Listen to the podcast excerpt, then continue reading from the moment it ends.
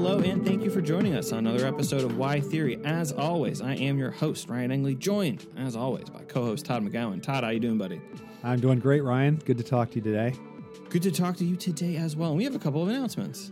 Uh, a little bit of housekeeping, things we don't normally do. Um, first thing is, I don't know if uh, if you're if you're one of our listeners who uses an Apple device, you got screwed by Apple, uh, who needed to charge us twenty extra dollars to continue to do what we've been doing for free for the last five years. So happy anniversary to us. Our last episode was posted on September fourth, but was not released from the. Uh, uh, the rhizome of uh, of Apple's um, algorithm without code until I think just a few days ago. Is that Right. Is that right? A couple days ago. Yeah, that's Yeah. right. So, um, and I, yeah, so there was a Deleuzian programmer who was trying to silence us. I, I feel very we got them confident about that. fired. So We got them fired. That's what happened. So, uh, so we- we're all no, but it really, I had to pay them. I we I, we had to pay. We had to pay, and now it's, we had to pay. Right. We had to In pay. addition So to our a- other fee at the other place, right? That's right. seems- Yeah. Right. Right. Right. seems exactly. It- to SoundCloud to, to store to store the whole thing. So yeah, Yeah. So that's so yeah. So happy anniversary to us. Our anniversary is on the nineteenth. Five years. Um. So uh. So yeah. So that's one one little bit of housekeeping. Second thing, as we mentioned a couple podcasts ago, Todd and I are uh, going to be uh, we're going to be live in person at the Impakt. That is Impact. Think about the way that it's spelled in English, but with a K um, the Impakt Festival in uh, Utrecht in the Netherlands. And so I have a bit of copy. So doesn't this feel legit, Todd? I have copied It does. It really does. Yeah. Uh, so we're sponsored by Simply. No, I'm kidding. Uh, that's that's not. Uh, be gamble aware, etc. So um, okay, so here is here's here's the copy for the festival. If you uh, if you are interested in going to the festival and seeing us, we're going to do a live uh, recording of an episode, and um, I possibly uh, panel talk. Uh, we're going to talk about that this week. So so we'll see we'll see what's going on here. But here's the copy. See you in November. Do you think technology is dissatisfying enough when it freezes, crashes, or breaks down? What if the most dissatisfying technology of all is the one that works? From the 2nd to the 6th of November, uh, we will be a part of the Impakt at Impakt.nl Festival 2022, The Curse of Smooth Operations, uh, which I think they could have named The Curse of, uh, of, of, of Deleuze, uh, but, but that's, that's, uh, you know, that's a separate thing. The festival explores our relation to technology in a five day program of talks, screenings, performances, and exhibitions. The festival is curated uh, by uh, Erik Bünger, uh, hey hey, and Florian Wüst. I hope I said that properly. Probably didn't. And will take place at different locations in Utrecht. Uh, so yeah, get your tickets at Impact. That is Impact with a K. Dot nl. So we hope to see you there. And uh, And we that? are not getting anything for this. no, we're not. Let's just be clear. Right. Let's be clear about this. Um, so uh, that is uh, so that is the that's the first time we've ever done that. I feel uh, I feel strange. Feel a little little dirty. Yeah. a little, dirty. yeah, which is why uh, which is why we had to take a cheap shot at Deleuze in the middle of that. So, uh, Yeah. but that's the that's the way that's the way that works. Um, so today, to move on to our regularly scheduled uh, thing, we were talking about diagnostic categories. Are we not? Actually, of course we are. This is a this requested by many uh, many people have requested this, but specifically our friend Michael Downs requested that we talk Mm-hmm. about diagnostic categories, and we thought, well, we could do all the neuroses and all the psychoses and perversion all in one, and then we thought that's kind No. of crazy. Yeah, No, no, no, no. That's uh too too too much. Uh, so we are, as you know, from having clicked on the episode, we were talking about neurosis, pure and simple. Just a bit of a uh, disclaimer. Um, obviously, Todd and I are not clinicians, so that's uh, even though we play clear. one on TV, even though we play one on TV, and and even though in so so as Freud says in Wild Psychoanalysis, you should not take our word uh, for that of a clinician, but also as Freud says in Wild Psychoanalysis, you can take our word the same as a clinician. So um, uh, I say all this to say that like what we're going to do is we're going to go, go we're going to go over. Um, specifically with reference at times, I think to um, Bruce Fink's really great clinical introduction to psychoanalysis. Um, and so we're going to talk about clinical right. introduction to Lacanian, right? Right. Yes, yes. So uh, we're going to make references to that, and uh, but again, this is not. Uh, oh, I don't know. We're we're going to pursue as we do um, all the time with like kind of moving these concepts to the sho- social because out of Fink's purview, especially in that text, um, is the what I think what we think is one of the more uh, electrifying aspects of specifically Lacan, which is how he, as we've said this before, different points in the podcast, uh, in the podcast history, uh, how he socializes Freud and brings these terms uh, out of the, the clinic and into the social. So we are going to be uh, looking at uh, social reference for uh, hysteria, for uh, oh my god, why do I, yeah, for Obsession? obsession, yeah, and for phobia. So that is uh, going to be so. That's the so that's the disclaimer. Um, Yeah. uh, again, as Freud says, we are not here to diagnose you, but as Freud also says, you use this to diagnose yourself, uh, but not really, actually. Uh, so that's uh, that's our thing. So we're going to put uh, we're going to start um, with how this operates in in the clinic with uh, Fink as our guide. Uh, and then I think we're going to move this into the more, uh, you know, typical social uh, dynamic analysis that we perform regularly on Why theory for the last five Right. years. That's true. That's true. Right. So, neurosis, what is it? How does it come about? That's the big initial question, right? So, I think mm-hmm. all the neuroses have something in common. And I think Fink is pretty good on this is an idea that comes from Lacan, obviously, but that he is pretty good at laying it out that the neurotic takes the demand of the other for the desire of the other, right? Like not mm-hmm. being content with having unconsciously, obviously, this happens, not being able or content with interpreting the desire of the other, because then what? you- what's the point that you? There's always something unknown, slippery, disruptive about the other's desire, but the other's demand is clear. So this this clinging to the other's demand at the expense of the other's desire is the basic structure and the result and the why this happens. And I think Freud is sorry, Freud. That was a funny slip. Fink Nice. is pretty good on this too. That was And a it- it's compliment. I think that, that was is a compliment. great compliment. I know. I have a colleague. Her name is Helen, and I type Hegel to her all the time.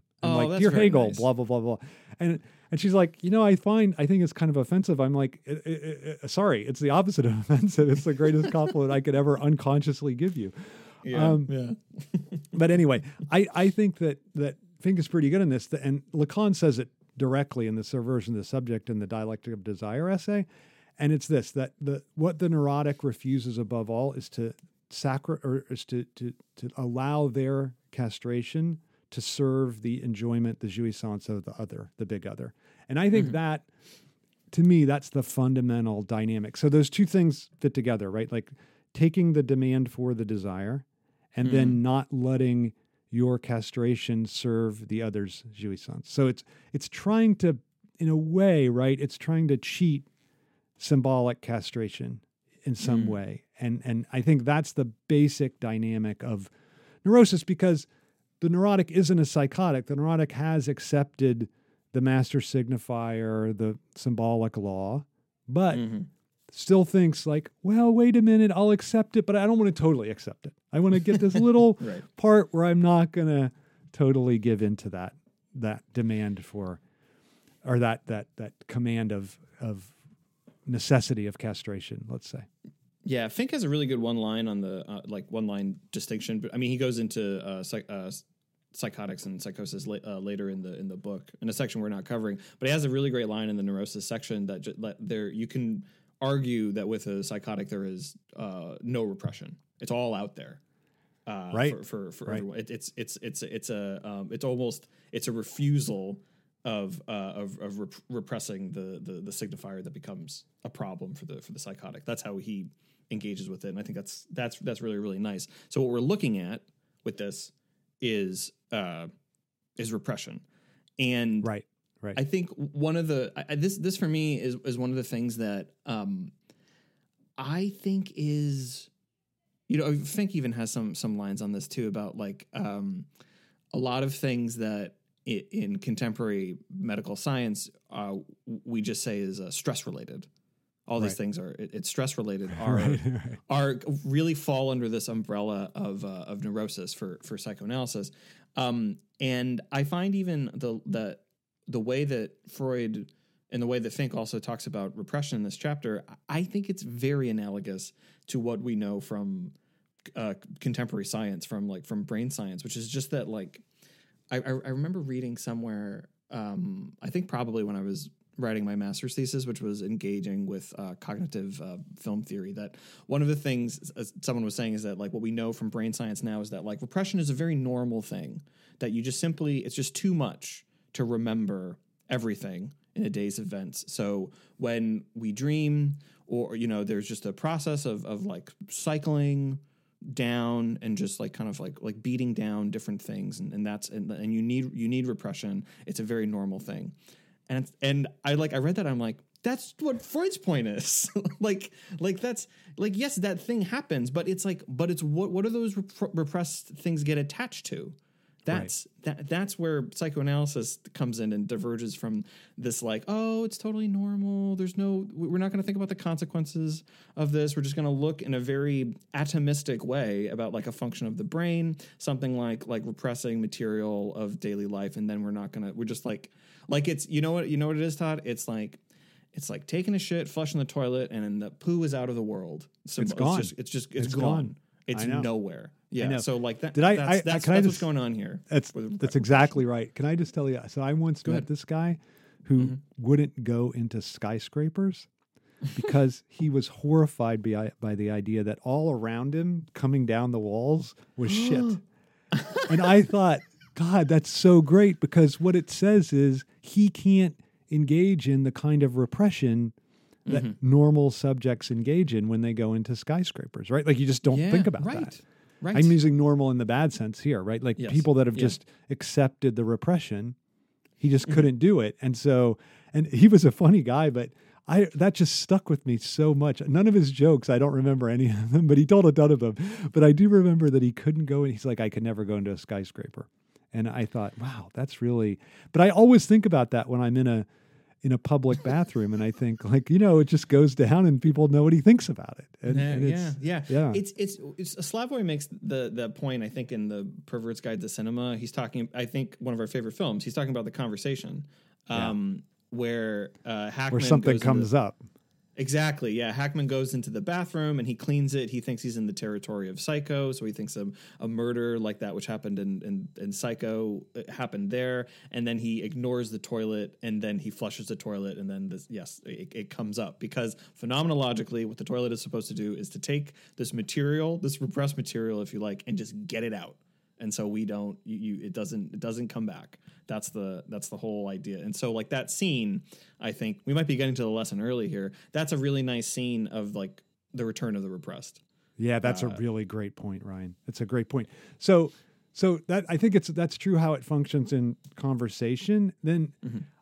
I, I i think that right so, so that would be return of the repressed. And then so for the neurotic it's interesting like that that that that doesn't work right is Mm-hmm. that right? Would you say that's right? That that's what yes, happens? I would. Yeah, yeah, yeah. I would. I would. I think. Well, and and it breaks down into the three subcategories, which I don't know if you want to move on to to this exactly. Yeah, quite- sure. I just want to cover one last thing that for uh, th- th- this is a, this is a little section in introductory lectures, and usually things in introductory lectures they're just they're just repeating what he said more Elsewhere. I don't know authoritatively elsewhere. Right? Exactly.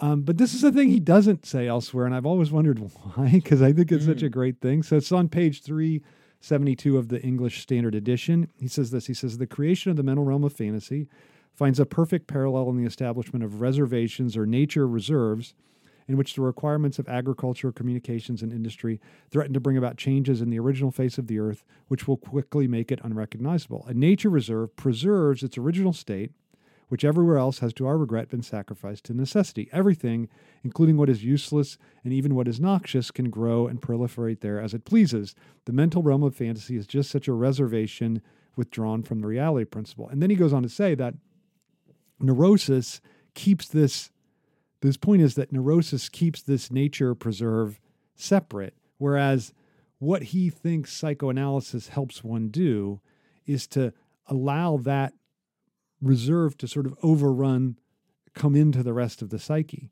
you know so Mhm. that you're able to not just keep your fantasy you know hidden away but Mhm. actually you can actualize your fantasy and i think that's what neurosis refuses to do, right? Like the neurotic never wants that fantasy to be realized in any way. And I think you have a great I have a I have a novel story about this, but you have a great real life story about this, I think. Uh, is this the is this the joke that I that I told you? it is the thing, yeah. All right. Well, you go. You go first. Okay, I'll go first. So this is a, Yeah. so there's a Patricia Highsmith novel called The Cry of the Owl, which is a great it's a great novel. She's a great writer, not a very good person, which is true of most most great writers. But uh, Cry of the Owl is interesting. So there's a guy who's a peeping tom, but he's not a peeping tom in a in a peeping tom. I was going to say he's not a peeping tom in a lascivious sense, because he doesn't like to look at women naked. He just he looks at this. He he's not a CEO in a CEO way. He, anyway, continue. right, exactly, exactly. So he's like he watches this woman in her. She lives a suburban house with her her boyfriend fiance, and he just he he stays back in this woods behind her property and just looks through her window and he just doesn't he doesn't look, never looks at her naked or even undressing. He just he just likes looking at her contented ordinary life and he thinks wow she must have such satisfaction just in these little things that she does like cooking and watching television. And he he he's he's been divorced from a really horrible woman so part of it is you know finding the the enjoyment in just the bourgeois normalcy Mm-hmm. And and then and then the novel toward the beginning of the novel he breaks the barrier and he comes into the house and then they start even a kind of relationship. And and then he dumps her because he's like eh i don't know. It's just it's too like and she even says like you just didn't want to have your fantasy realized. And i think it i think it's a great novel about that problem right? Like that we want to keep the fantasy hidden private to ourselves and we don't want to make it public. And i think it's interesting because i think we think of psychoanalysis as a private thing it's just about me. But isn't the point that psychoanalysis forces you to make your fantasies public? And if mm-hmm. you don't if you don't do it you're violating what psychoanalysis you're violating the process and it won't even work right? Like you the whole point is you have to say what's on your i mean the fundamental rule of psychoanalysis is you have to say what's on your mind no matter what it is. So even your most disgusting fantasies have to be aired publicly. They can't be just kept as this private nature preserve. And i think mm-hmm. i think it's such a great idea. I mean because and it's such a great anti-capitalist idea right? Because capitalist society has no problem with nature preserves and parks and all this crap. Oh yeah. But yeah, yeah, yeah. the idea that the nature preserve would the law what we do in the nature preserve would overrun the city that we're capital oh, society's no, not having that right. Can't have right. that. Right right right right. No that's a that's a really really nice point and a very strong like you can like the uh like this is always the the thing like um you know I think what um, Bolsonaro in Brazil is doing to the rainforest is a really good example of of yeah. that. Is is that like, look, this is just this does nothing for capital and people are like, "How can you take it down?" It's like it's the Earth's lungs. How could you? It's like because it does nothing for capital. Like so, right, right. It, you that's the that's the problem. It's not like yes, he's obviously like he's the cartoon villain in this scenario, but like what's playing out graphically there is that this there is no like I, I think Central Park, of course is very is, is beautiful and, and, a wonderful a wonderful idea, but it also plays out graphically. This thing, it's like this for is sure. not useful for capital. Therefore, we're going to try to put as much things that are useful for capital in or around it so that it will make the park useful. Like that's the that's the whole idea. And then and even and this is really funny too. I, I remember had a having a, a student do a final project. I forget. I think this must have been in a writing class uh, that I taught, and they did it on um, the kind of paradox involved with tourism, which was that like a lot of parks in this country need tourism to like maintain like uh, federally or even state protected status, but the um, right. the even just one person touring through does so much damage to the right. to the to the preserve itself, and it's because and uh, it's it's not like I mean so so I think one one uh, like the immediate conclusion from that is that like oh well it's because humans like we just we destroy. And I think what you are arguing is we just have this capitalist mindset of uh, that when we walk into these things that we we have not brought the idea of like living in in uh I, I don't know if I necessarily want to say concert but just in in some kind of like it, uh, some kind of dialectical relation with nature in in the city. Like we don't have that. We have the right. cordoned off thing. So when people go t- into these parks, they're basically they're bringing the city to the park.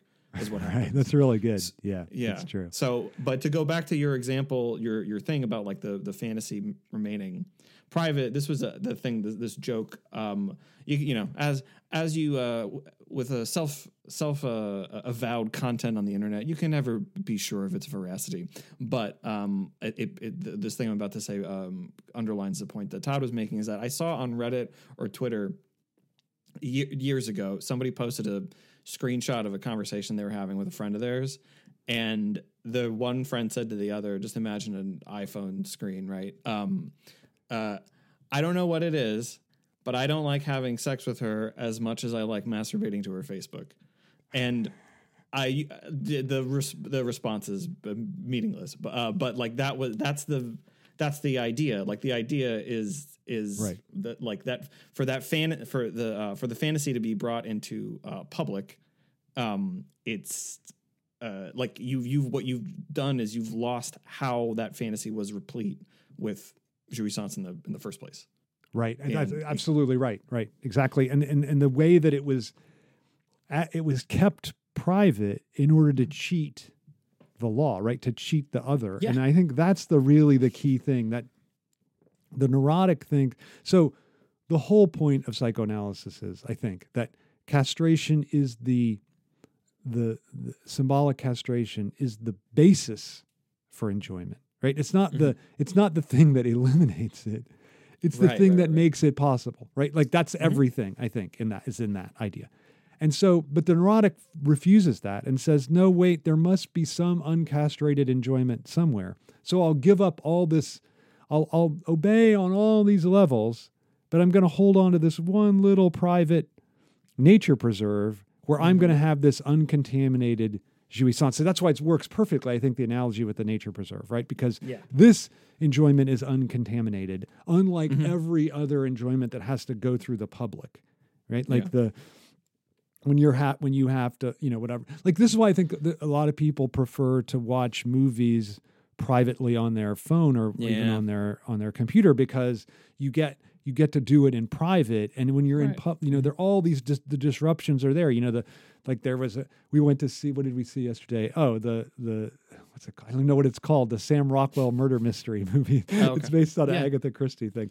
Uh anyway I thought it was fine. It wasn't great. But uh but there was a guy behind us who was who was kind of chat not too, too chatty but just a little chatty right? Just Mm-hmm. not and you know it's like oh you almost like very nice things like did you i hope you didn't almost trip you tripped are you okay? And you know it's things like that but so perfectly nice but it still was a sign that we weren't just alone with the object of enjoyment right? And i think that's what the neurotic wants to avoid like someone talking to them in the theater someone's coughing hearing someone else eat popcorn right if they're just but the whole point is that eat, going to the theater in the group is wh- the only way you can get the real enjoyment of the film, right? Otherwise, I mean, it's never as good just privately, and that's Can I I think you- what the neurotic can't avow. Sorry, Yeah, I want to give you so two examples. One thing going back to the nature preserve thing. Um, I don't I don't know if they still do this in their commercials, but um, Fiji water, uh, their their whole thing is uh, like they they say this in the ads is that like it's untouched by man. That's what they say.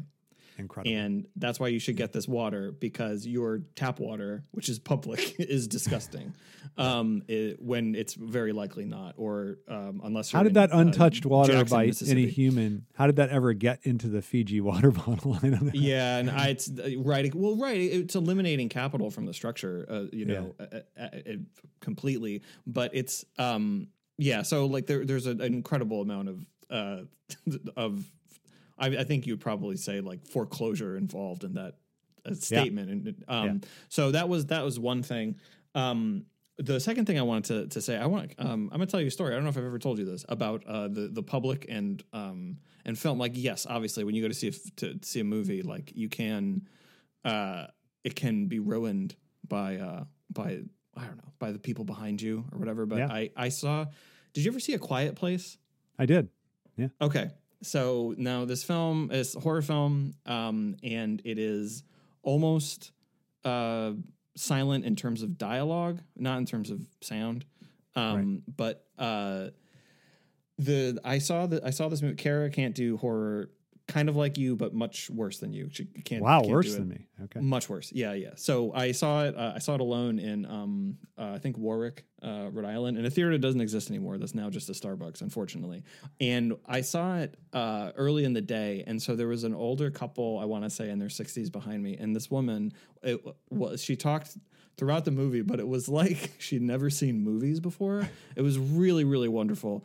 So like, like I'll just give the highlights, which was. Um, in the begin, just the absolute beginning of the film, uh, the characters are in uh, like a, a destroyed store. Uh, they're like trying to get supplies if, if they still exist, and you you hear and see something like skittering, and she just goes, "I'm going to do this quietly." So I apologize for the ASMR um, headphone listeners, uh, but she just goes like, "Is is is that something?" I think she literally said, "Is that something? Is that something?"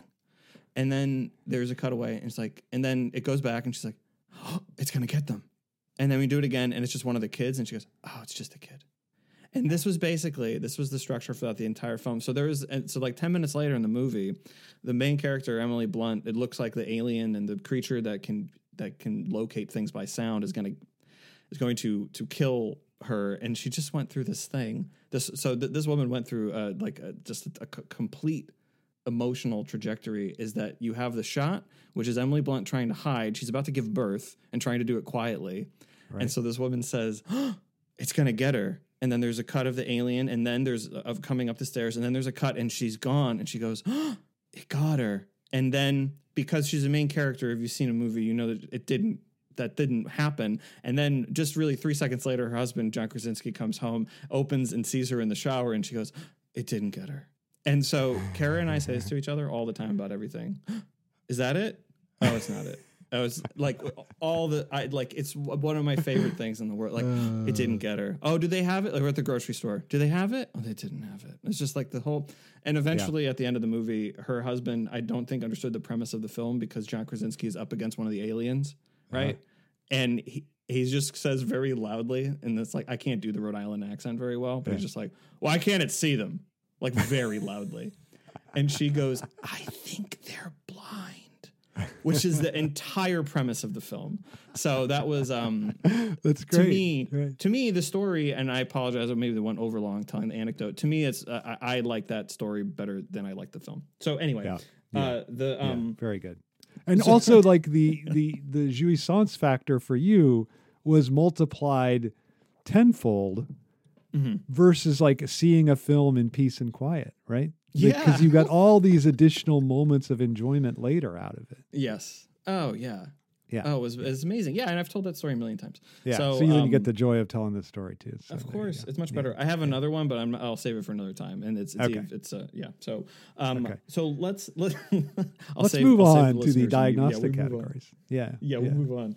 So let's take a look at um, hysteria.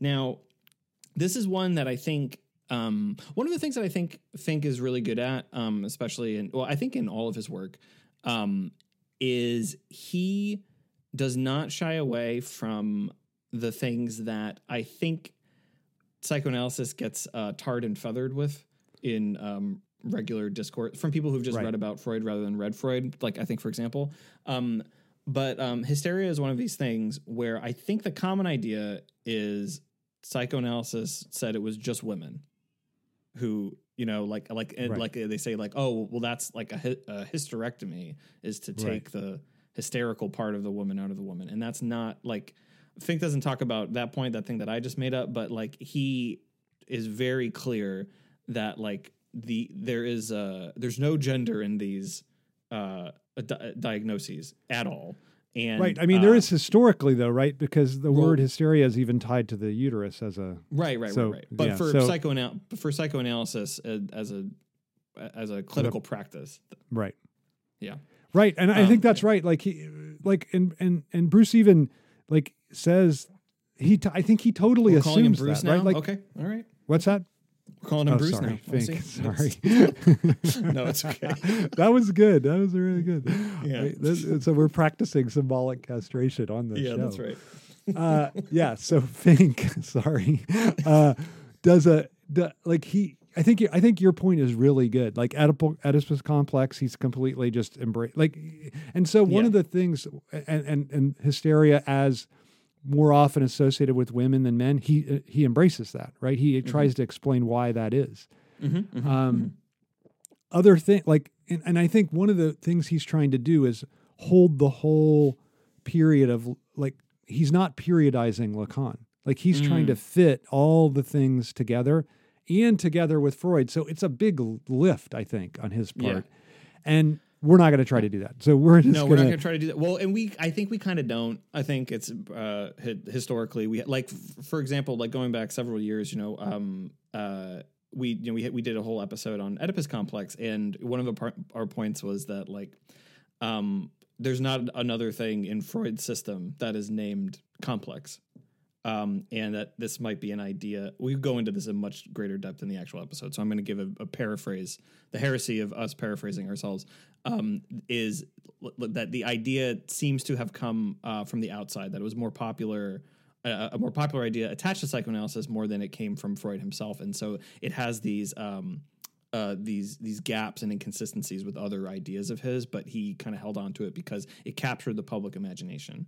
or from other psychoanalytic thinkers, even, or from, from other other followers thinkers, of yeah. Freud rather than from Freud himself, right? Like that. yeah, Yeah, and I think I mean he became more and more invested in it. That's true. Mm-hmm. The extent of Lacan's investment in it is up for debate, I think. But Yeah, as well, we we- as we we pointed out, Yeah. but Yeah, and, and that's why. So like, so Fink is pretty. Um, uh, he he comes back to uh, paternal metaphor, uh, and paternal signifier a lot in these, and I think we're uh, less so. Also, just part of the like that's just a a, uh, a structural um, uh, function of right, mo- moving this to, uh, to to the to the social and, and taking it out, of the clinic. So it's not it's not really clinic. Uh, it's not not a criticism, but it's just like if you read the clinical introduction and you read the section, and you you'll see his investment in paternal signifier, and we don't. Uh, or in like the that. mother as the as Yes. the like he'll say this term m other a lot, and and that Yes. just probably isn't a term that either one of us has ever used. Um, so, but no. but whatever. I mean, this isn't. I think there's a lot valuable in what he's saying, and and this isn't. Even, No, that's not a criticism. That's it's not a criticism, right, That's just right, a right. difference. Yeah. Mhm. Right, right. So anyway, so so, and then he also is, is interestingly doesn't really. Uh, he he's critical of Freud for thinking about. Freud makes the statement that his the hysteric in their infancy or childhood experienced not enough satisfaction, and the obsessional experienced too much. And Mhm. We're not going to totally take that over, but I think there's something mm-hmm. about that that we we both think is it has some merit. But I, I think mm. primarily, so I think that first when you think of hysteria, obsession, or phobia, you have to think that the that basic structure of neurosis of trying to safeguard a little preserve of mm-hmm. uncontaminated enjoyment is is operative in each case. Now, how do mm-hmm. they do it? So I think that what's interesting is the hysteric and obsessional phobia is an interesting uh, case because it's it's it seems like it's a third that's just added on and not. Mm. n- n- but I think both of us. You us will feel that way as a as a reader of Fink. I'm sorry to to to cut, to cut you off on that one, but like just to underline, like phobia in this section has like four paragraphs from Right. Fink. It's very short. But even in, I mean, i i- what's interesting is I don't think you could say that. I mean, for some, to some extent about Freud himself, although he did write Little Hans entirely about phobia.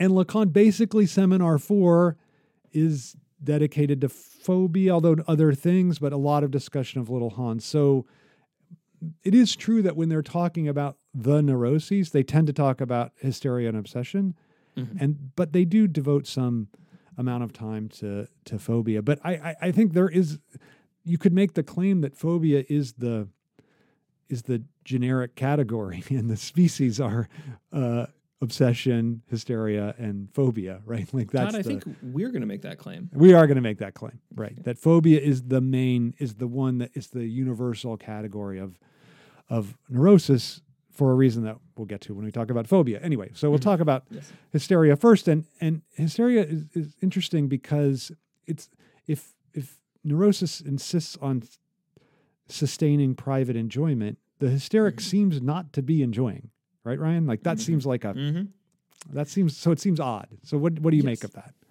Well, I think um, I'm going to introduce our our term here. Uh, our our this is this is where so we have we have three we have three um uh, contemporary phenomena that we're we're attaching to each to each one. And so the thing with the with the uh with the hysteric is that yes, you're right. They seem to be not enjoying, but that is exactly the relationship that they are seeking to sustain. And that is we talked about this from time to time. I think it makes a lot of sense to bring this term back, bring it all the way back. Uh, in in the social, you see this the most in cynicism.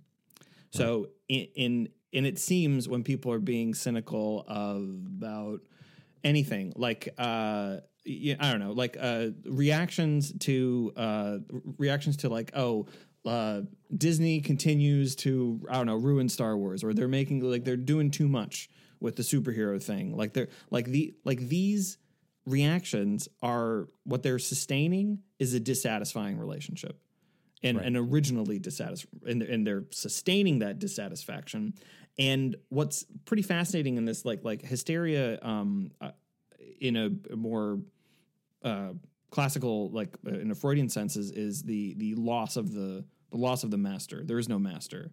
There is no uh uh there's no authority. There's no uh, concrete or complete authority and there and everything is is out of control. And i think if you just if you kind of just flip that switch and you see a lot of popular commentary about I don't know politics and culture like you'll see that uh, like one of the dominant reactions is that there is no master good enough. That actually when when I don't know a lot of the times I think when people think they're being edgy and uh, taking down popular figures what they're really asking for is for a better popular figure.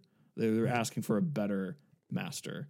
And Right. that is the that's the, the the in a in a social and cultural sense that's the hysterical uh uh what would be the phrase? But that, that that's that's hysteria Demand- played that's historical demand, right? Like, Yeah, give me yeah, a good master, right? Absolutely. yeah, yeah. That- yeah, you're exactly right about that. I think it's really good the way you put it, and I think, you know, look, just the just that it reminds me of of so Lacan went to give to give a talk. The students at this the University of Vincennes, which is Paris Paris uh, eight, Paris eight. Mhm. Uh, they invited him to come talk and he gives a talk and the, the students there were not really happy with what he had to say because it was indecipherable and they should have been pissed I, in my view. But then Yeah. he said a he said a pretty interesting thing back. He's like you know what? You are the he said you're the helots of the of the social order and he goes and you you know the, the social order is watching you enjoy. Okay fine. And but then he mm-hmm. says you want a new master? You will have one and Mm. i think that what he was saying was their revolt was a hysterical revolt now Mhm. the problem for lacan is he thinks every Yeah. revolutionary revolt is a hysterical revolt and i don't think that's true that's why he was a conservative but i, Right. I do think that in this case he probably was right about may 68 Mm. but I think a lot of the in a lot of the movements that we see today, you have this dimension of not let's do away with or, or change the notion of mastery as such, right? So, Mhm.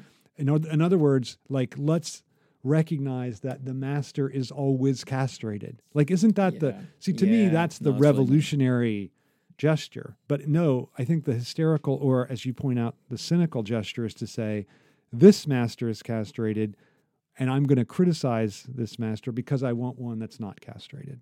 Right. And I think Right.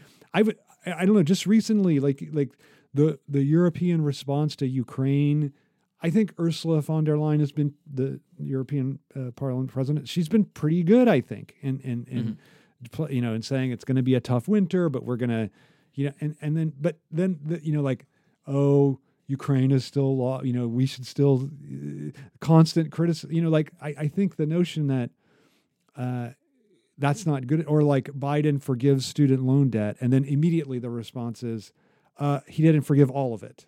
So Sure. you know, Yeah. like immediately the criticism immediately because the idea is like if there, we really had a good master, that master Mhm. would have forgiven all the student debt. If we really had a good master, they would organize the relationship between Europe and Russia in a way that was perfect, right? Like, I think Mhm. that's the you can see Well, this the, the power of this the way in which cynicism is tied to this hysterical demand for a good master. Yeah, and I think just like tying back to um our just the this the last our, us finishing um, phenomenology and into this is that like it's really like that like I think the the hysterical the cynical demand is also to to tie into the um, festival we're doing. It's a demand for smooth operations. It's a demand for non contradiction, and and it, and it is a a, uh, a, a like it seems to. This is the thing. Like that. This is why I think like cynicism is so fascinating. Is because the cynic thinks that they're spotting the the contradiction. Like they are the like they're the the scientist of contradiction and they're rooting it out but really that's not that's actually not grappling with it or reconciling it at all. That's like banishing it. And it, it's it's foreclosure it's foreclosing it completely. Like if we like like you know a lot of what like a lot of the, the the two political examples you gave is basically like yeah but if we didn't have contradiction then this would this would all be fine That's And right. like, That's right. No, yeah, you're, you're of course, exactly of course right. it would You're be exact- Of course we'd be fine. Of course we'd be dead, right? Like, Yes, yeah. that would- but even the dead are caught up in contradiction. So I don't think that would even solve it. But I, I do Mm-hmm. think your your point is really good, and I think that the if you think about th- that, I have to accept that my enjoyment itself is a the product of castration, not gained through the avoidance of it. Then that means I have to accept the constitutive status of contradiction, right? Like Mm-hmm. then that means that wait a minute, enjoyment also involves its opposite, suffering, right? Like that's Yeah. the you know, that I think that's the that's what the neurotic, in, in this case the hysteric doesn't want to have to accept. But what's I think the hysteric is interesting, right, compared to the the way the obsessional is safeguarding a private realm is pretty clear, right? Like it's mm-hmm. clear that that's what's happening. We'll get to obsession in a minute, but I think even thinking about it in the general terms is very clear. It's not so clear how it happens in the case of hysteria, but I think what Yeah. happens is the hysteric wants to preserve the I- the ideal, the constant critique of the master keeps mm. this is actually the way of safeguarding the intrusion of the master into this private area, right? Like so the private area, the private fantasy of the hysteric is the fantasy of a non-castrated master. And so when the mm-hmm. hysteric when the hysteric masturbates, I don't think they masturbate to someone's Facebook page. I think they masturbate to the I, the ideal, right? Like to the mm-hmm. perfection of like I'm masturbating to a perfect master. And I think that's a little different than what the obsessional is doing, but it's still doing the same thing. It's pres- it's preserving this somebody is non-castrated. And I think that for the hysteric, it's ironically the figure of the master, whereas for the obsessional, it's the it's the obsessional itself that is non-castrated. Is it um is it Madeline Kahn in History of the World Part One? Oh yeah, You I you, you is. must wait. You must wait while the masturbates, right? Like, the, and Right, she almost she almost starts laughing uh, through that line. It almost breaks. Um, but I I think that's uh, I think that's pretty good. So the the the hysteric is I, I think you're yeah that's pretty good. Like it's sustaining sustaining an uh, an originally dissatisfying relationship or uh, r- relation to you know uh, person, people, culture to the other, uh, I, right? I, yeah, to the other through the uh, like the implicit veneration of an ideal master uh, and and a refusal of, uh, of of castration, both the castration of the other and the castration of the of the subject of the Right, but never subject. avowed, right? Like that's the whole point. That's why it's Yes. unconscious, right? Because Right. if you ask the hysteric, you're like, they're like, no, I'm dissatisfied. I don't like the way this thing is. Uh, you know, like they, they're Yeah, right. very consciously dissatisfied. Mm-hmm. But the point is that they're they're satisfied with. This is what Lacan, Freud, anybody would say, right? That they're satisfied with their dissatisfaction. That they get Yeah. off on the expression of dissatisfaction, and we've all met people like that. You know, like they Mhm. just like and this is why I think the link to cynicism is so good. They just they love the complaint itself, not the attempt to rectify what they're complaining about, right? Like Mm-hmm. Yeah, you could, yeah. you know, so that's the whole that's the whole thing. Like they don't they're attached to something that they don't really want rectified.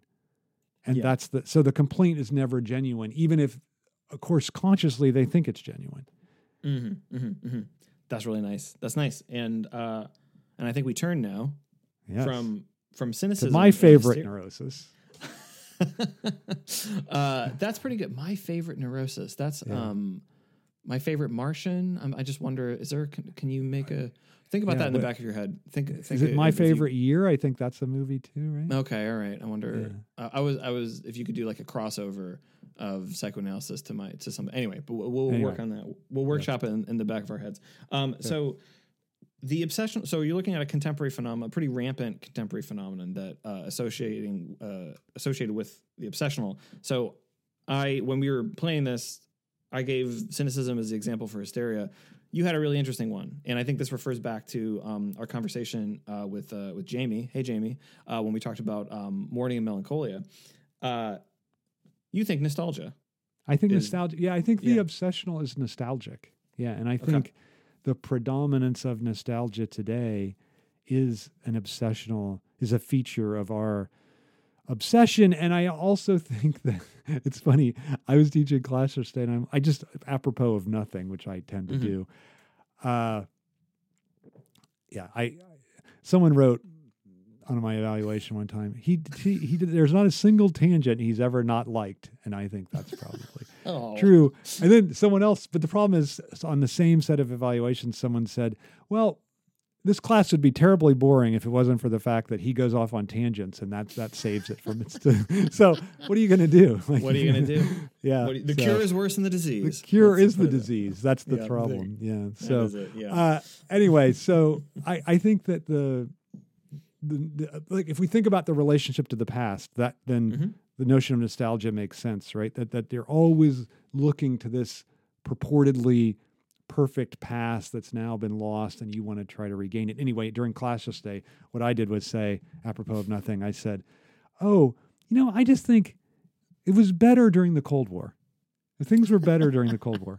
I said that Uh-huh. even though we were on the brink of nuclear annihilation all the time, it was just something was just better. And then they all accepted that. They're like, yeah, probably. And I was like, no, I'm thinking about it. I'm like, that's kind of ridiculous. But I mean, my my argument was that the existence of a communist alternative sh- forced capitalist society to to uh, to make allowances for that, Mm. even if it and it wouldn't normally. And I don't think that's wrong, but Hmm. it still sort of puts aside the horror of people who living under under that communist totalitarian rule. But but you know, yeah. I mean, they're now living Well- under an authoritarian rule that's maybe just as bad or worse. So who knows? Yeah. I don't know. Anyway, my you're- I point th- I is, think I, I'm a good obsessional. I acted in a acted with perfect nostalgia yesterday, and I think Mhm. I think it's true, right? The obsessional, the, this notion of the nature preserve is really evident in the case of the obsessional, right? They never want, Mhm. like that guy in Cry of the Owl, they never want their, they never want to sneak over into their, let their fantasy bleed over into their real life at all. So they have a Mhm. private masturbatory life, and then they se- it doesn't have to involve literal masturbation, and then they separate that off from their public life where they're engaged and talking. And what's what's and this is why I'm a good obsessional is that they're able to talk about the most private things publicly Mhm.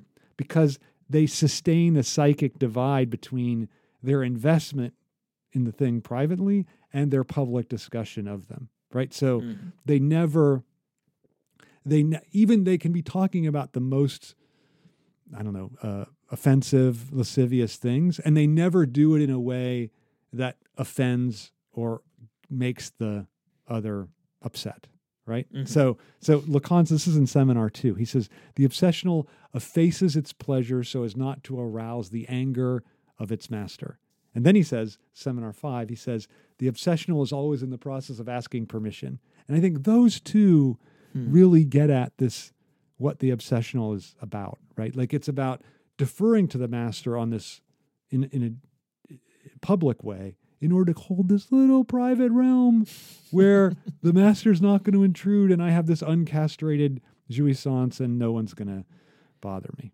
right? So so i, I don't know. tell- that yeah go ahead I like no, I like this. Can you can you make the can you make the tie to me? Where is where is the um where is the nostalgic always asking for permission? That's interesting. I didn't think about that. So uh, maybe it doesn't hold up in that sense. But I was just gonna. I mean, I guess the reason I made the connection in the first place, and maybe I'll talk through this and it'll make sense. That Yeah, both were, both are looking backwards to a a remembrance of things better, right? And even if they, Mhm. of course, they weren't better, but they remember them as better. And then the point is, I'm not gonna. I'm just gonna. I think that way. I think it's this. It's this that the nostalgic thinks I'm. Not, I'm not even gonna worry about intervening in the contemporary world Mhm. because I'm focused on this past where things times were better, right? So I Mhm. think Mhm. that's where that's where there's not this sense of I'm going to really I'm going to try to change the world, and I think that's why that nostalgia is a safe Mhm. uh, attitude, right? Like it doesn't. I- yeah. yeah, go ahead. No, no. I think I well, I, I, I have a, I have a different. I like Good. that. I have a different answer. I wonder what you think about it. Good, good. I, th- I think this is where the social dimension is required, because especially talking about nostalgia is that I think Okay. where the permission is being asked is for everybody else. Like, like you, you notice that. Like, I, I think it's interesting how social uh, coalesces around uh like certain ideas so like you offered the cold war as the as this time that was better as your nostalgic thing i think more rampant in is the i, I mean chuck klosterman wrote a whole book not he wrote a book in the obsessional mode not critiquing it or criticizing it like he he, Oh, he wasn't did this. critiquing it. Oh no no no no! He was talking about like how great the '90s were, like and, 90s, and yeah. like '99 was like this was perfect, like like that. And I think that's the that's the nostalgic fantasy that's not a MAGA fantasy, Right. Uh, Right. A nostalgic MAGA fantasy, uh, and and and so I think it, that that's where that's where the permission comes in. It's for the social, like like you you need a more than if it's just one person if you're just nostalgic about like the one thing like it's always has to be like a kind of like a kind of like a wider experience like being a child or like or this like the, it's it's Right. some time in the past that has to uh touch in a in, in a way to other people so that's where i would say the permission Yeah, that's is that, really like, good. it, it needs Isn't that he- kind of social thing yeah mhm. If we just thought about it in terms of the movies, though, he's Okay. right. He's right. Mm. I mean, it's not like obsession, whatever, nostalgia, but he's just right. You know, doesn't he? Like How the you- nineties wait, were the they oh, were oh, oh, probably in terms of movies oh yeah yeah the- i see the you greatest- sorry, when you said he, when you said he I, I thought you meant lacan I, but you mean No, I meant Klosterman. Klosterman.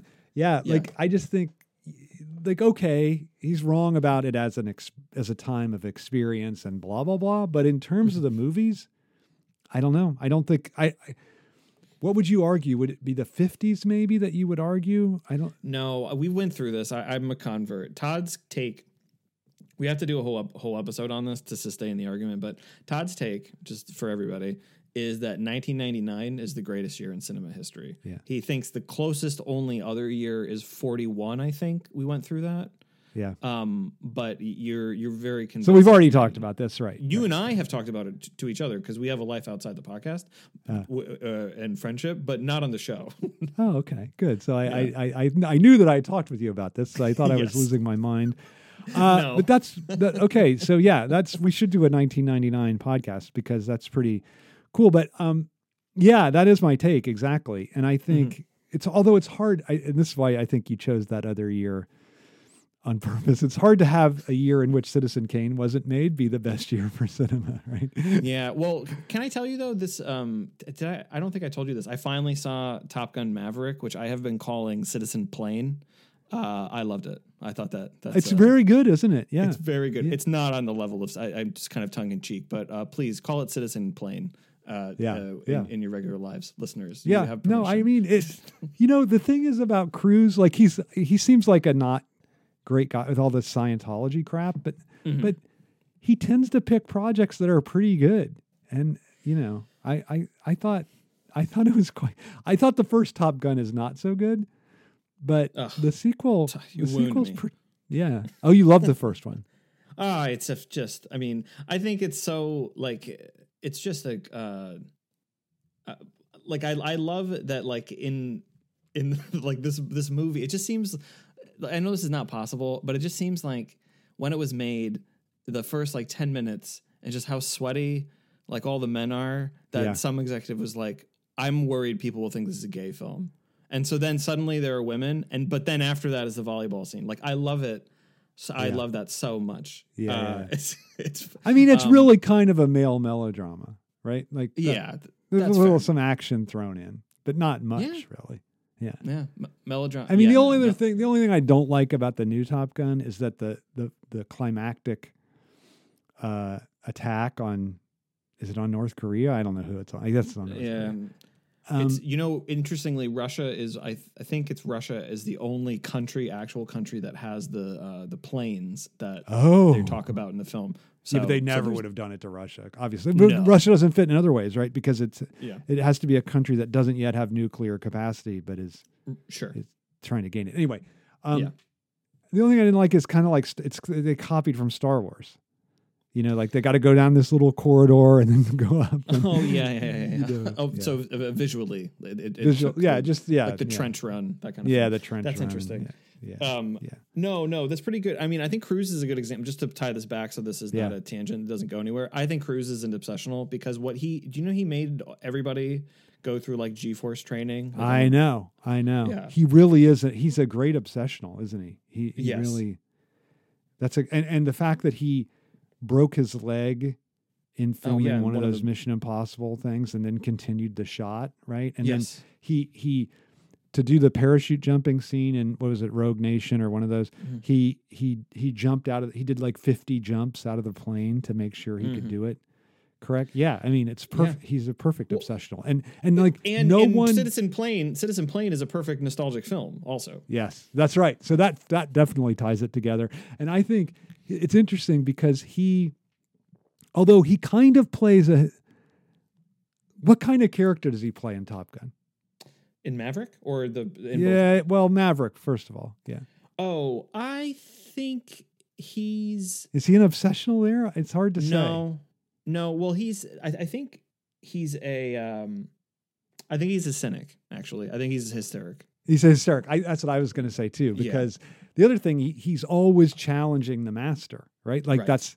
like the master says, "Don't do this." He does. He's like, "Oh, we'll just do this one little last run." I mean, the film begins with his Yes. hysterical acting, right? Well, So- and and also his refusal to be in a position of mastery himself because he thinks that will, uh, Right. well, that will what that will that will well, that um, well, it, it that well, will I think the- expose his castration. I, Ex- I guess. well, it exposes the master's castration. Yes, Isn't that why the hysteric refuses ever to be a master her himself because it exposes like the person would know obviously you know your own castration and so if you're the master then you know that you, the castration becomes obvious so i think that's Yeah. why the that's why the the no hysteric will ever become a master the obsession for other reasons because the obsessional can't keep their private realm if they're in the position of mastery right just as a personal example, when I started teaching at UVM, like I was just I I don't know how old I was when I started grad school. Um, when we met, that's the that is the reason why I have a beard.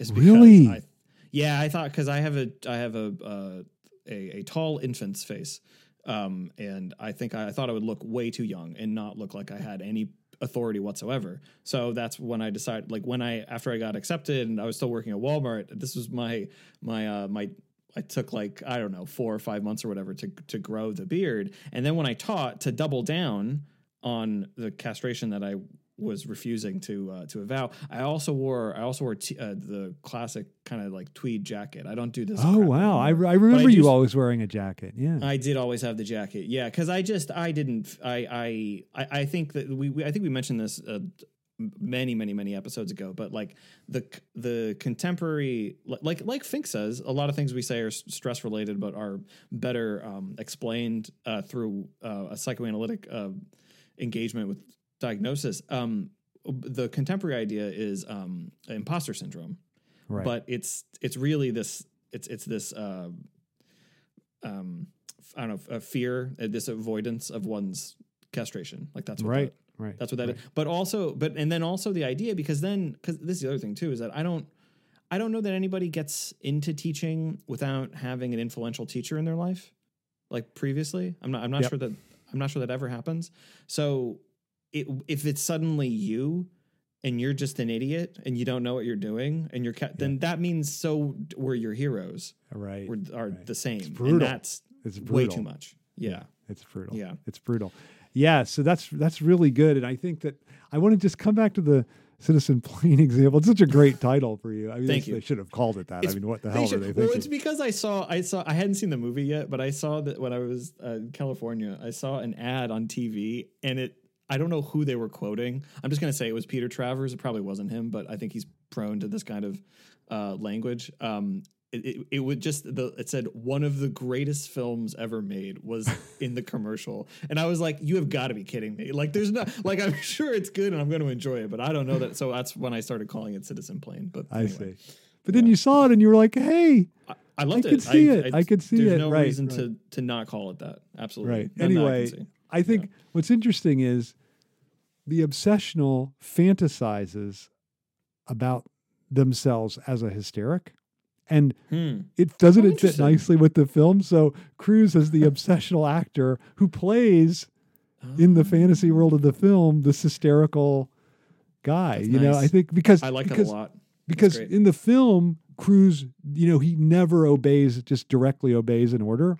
But in hmm in in real life as an actor, he's like an Eagle Scout on the set, right? Like Oh, he yeah, he's yeah. like, I'll do whatever you want me to do, and even more, right? Like he'll Yeah, like he's so a he's a do-boy.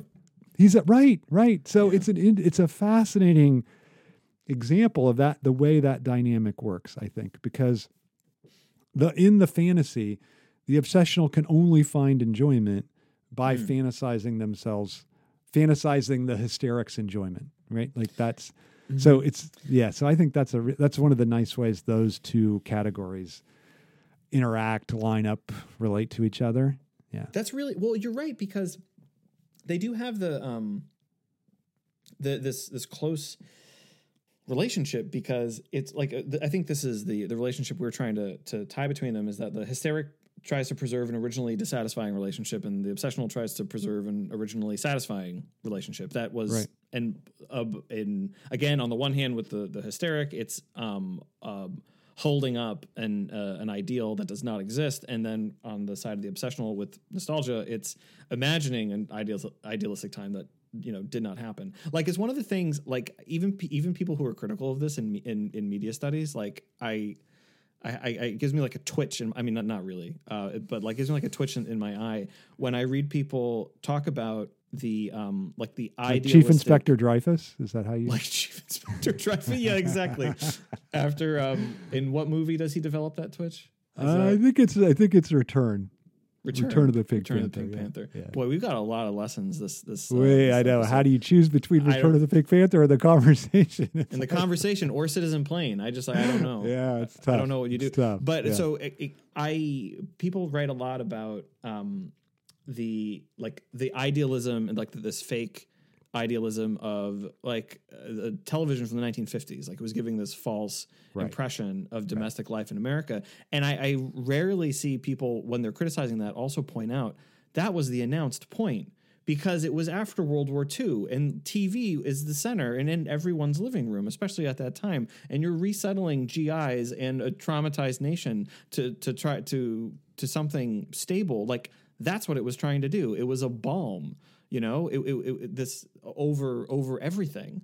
And and so not so criticizing it for giving the idealistic view that misses the point. Like it's it's it's not that it's trying to give an idealistic view of America. It's trying to avoid trauma. It's trying very very hard to avoid contradiction. Like that's what the Right. problem is w- with it. You're going to go back, it's it's Yeah, not that it was.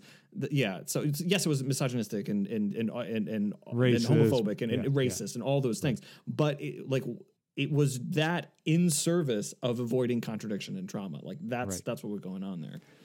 Absolutely right. Absolutely right. So we go from the connection between Yes. obsession and hysteria to the category that always gets short shrift, but we want to set we're going to give it short shrift too.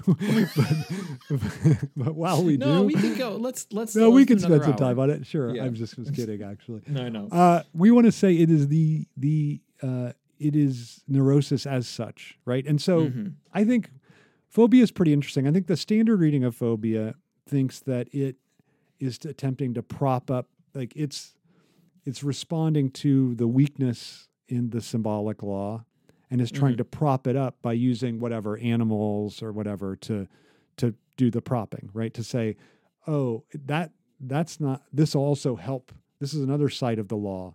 It's this animal. That's why I'm afraid of it. Right? Like Mhm, I'm mhm.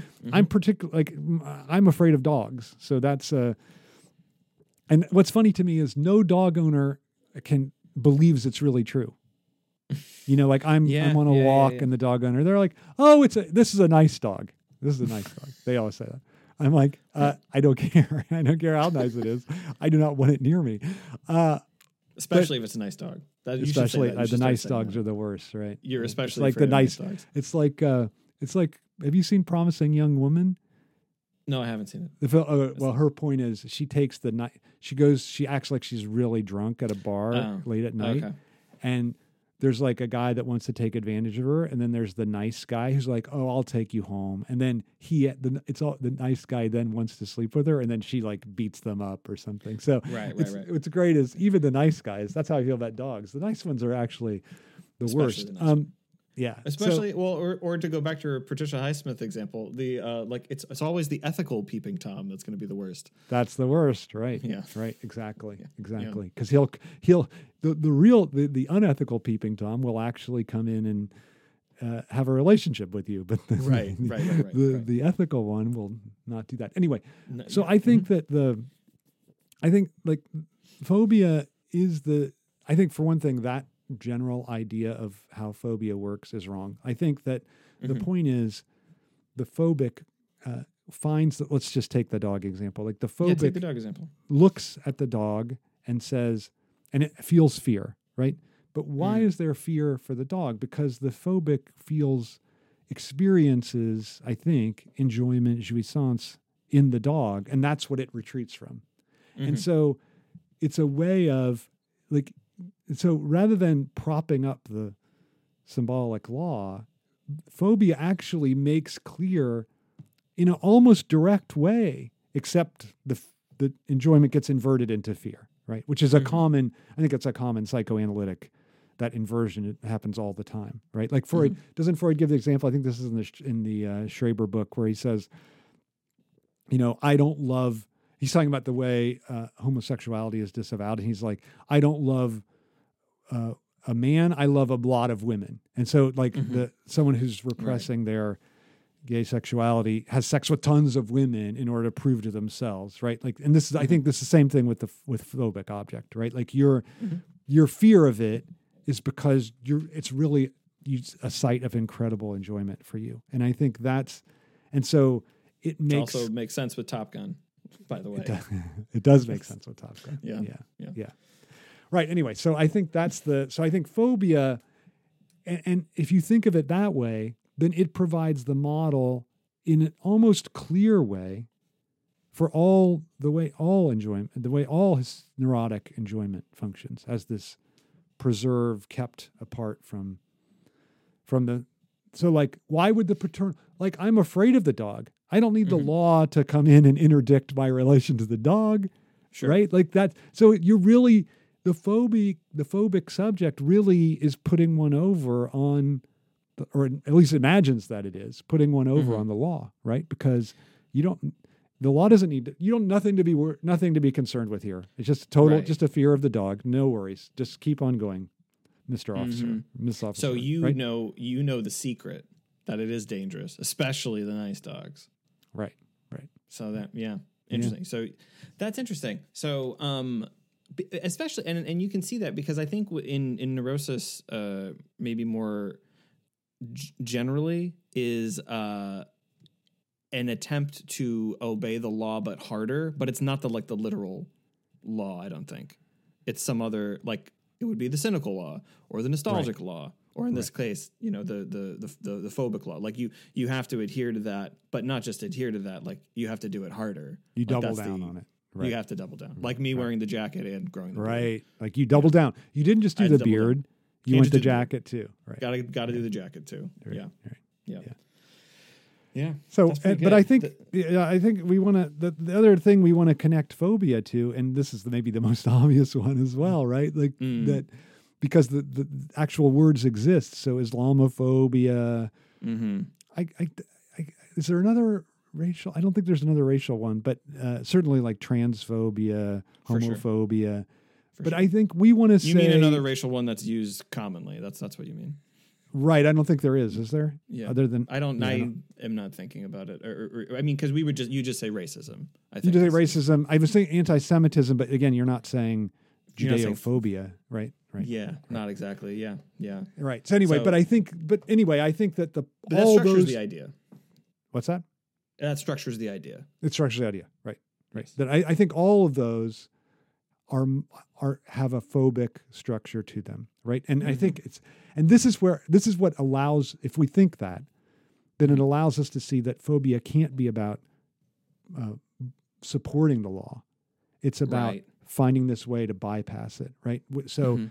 even though I fear that Arab other, that Jewish other, that racial other of whatever, t- but like nonetheless, I'm getting off on the enjoyment that I uh, impute to them, right? Like that's Mhm, the, I mean, that's the key to, that's the key to psychoanalytically. I think that's the key to racism. So I think that, and that's why, that's another reason why I think phobia really is explains all the other ones. If you think about Mm, racism, homophobia, and uh, uh, transphobia, the way that they function as a model for the, how subjectivity gets its enjoyment today.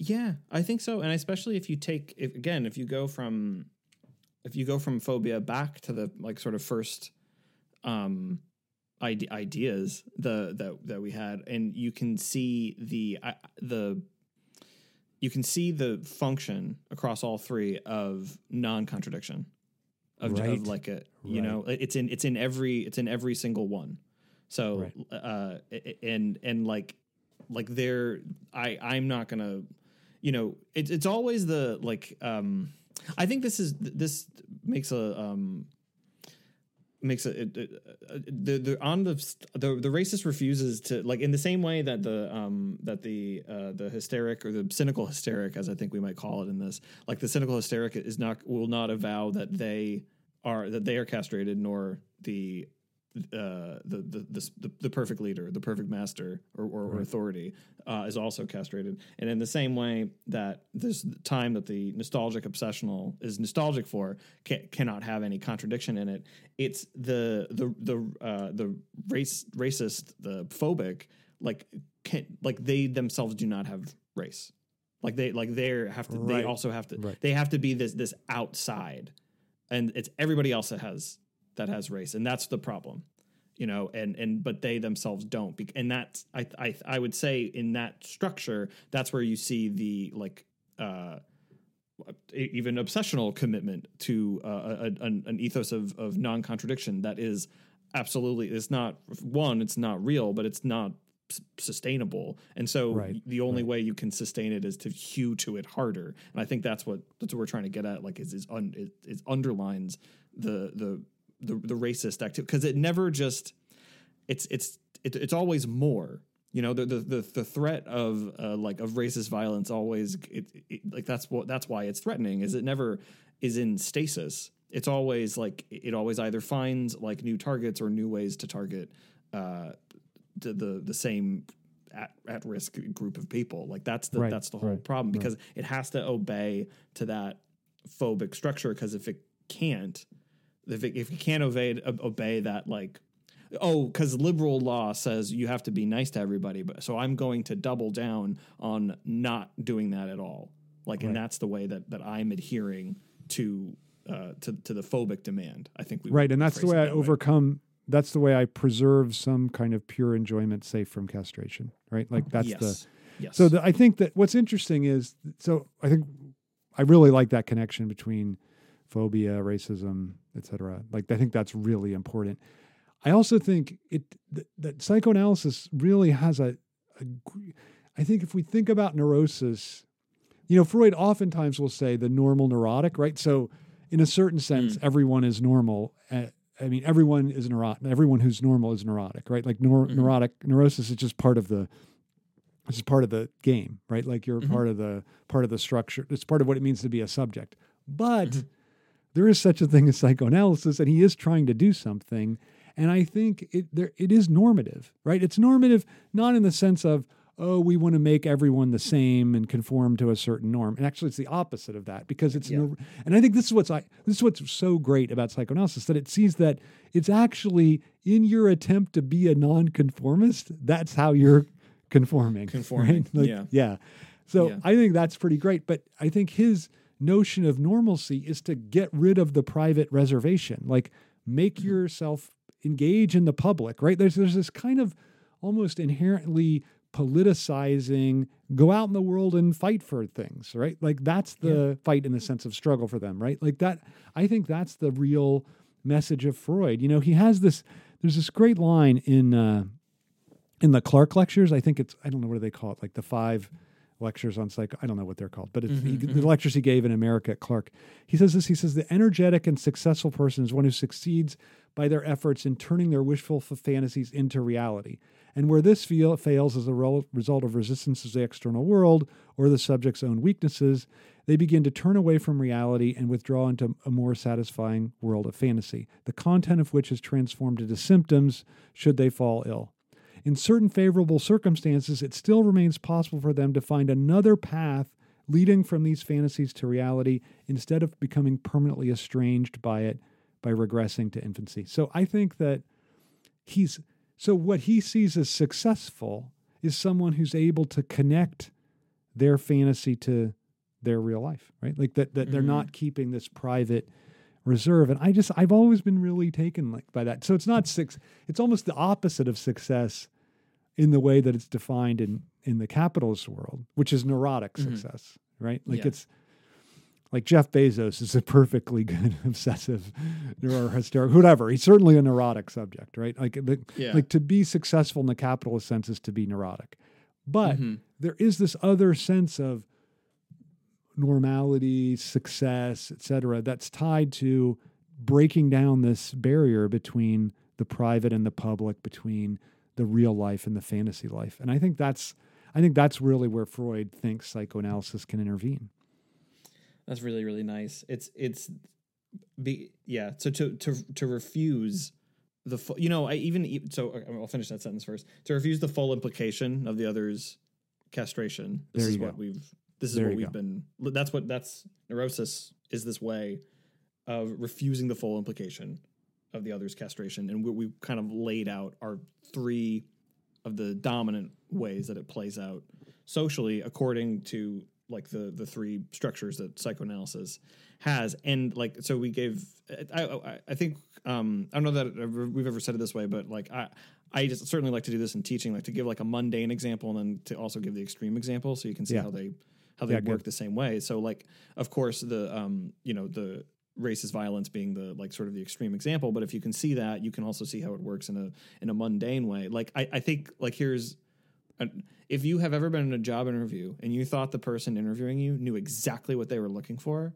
that's you you're you're in this. You're in Right, in the realm right. of this. Neurosis you think that person is not contradictory. You think that person is not castrated. Like you think you are the only castrated person.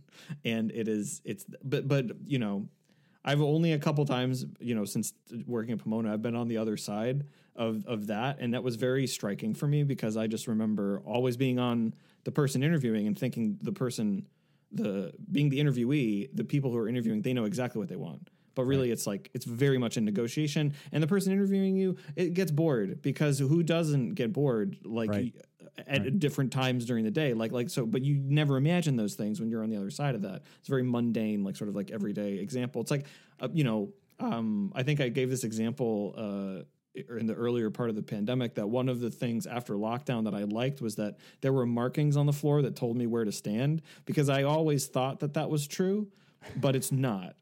It's it, but it was nice for my neurosis to see Right. that like to you know Right. the there was a better there was a better master that emerged out of lockdown, Right. which was this is where you need to be standing. You knew it was Yes, always they were they were always telling you you just couldn't hear and then now I just couldn't. Yeah, exactly. That was. I always believed that, but and, and then I was right, but I was not, of course, right. That was just Right. like it, it- that was on, that was ad hoc after a global pandemic. That's why that happened. Not that was always the case. You know, like um, yeah, those are good examples, Ryan. Thank you. I like the both of those really good, and and, and I'm going to even I want you to be the one since you you're the one that said we have a a panoply of possibilities. what is the lesson?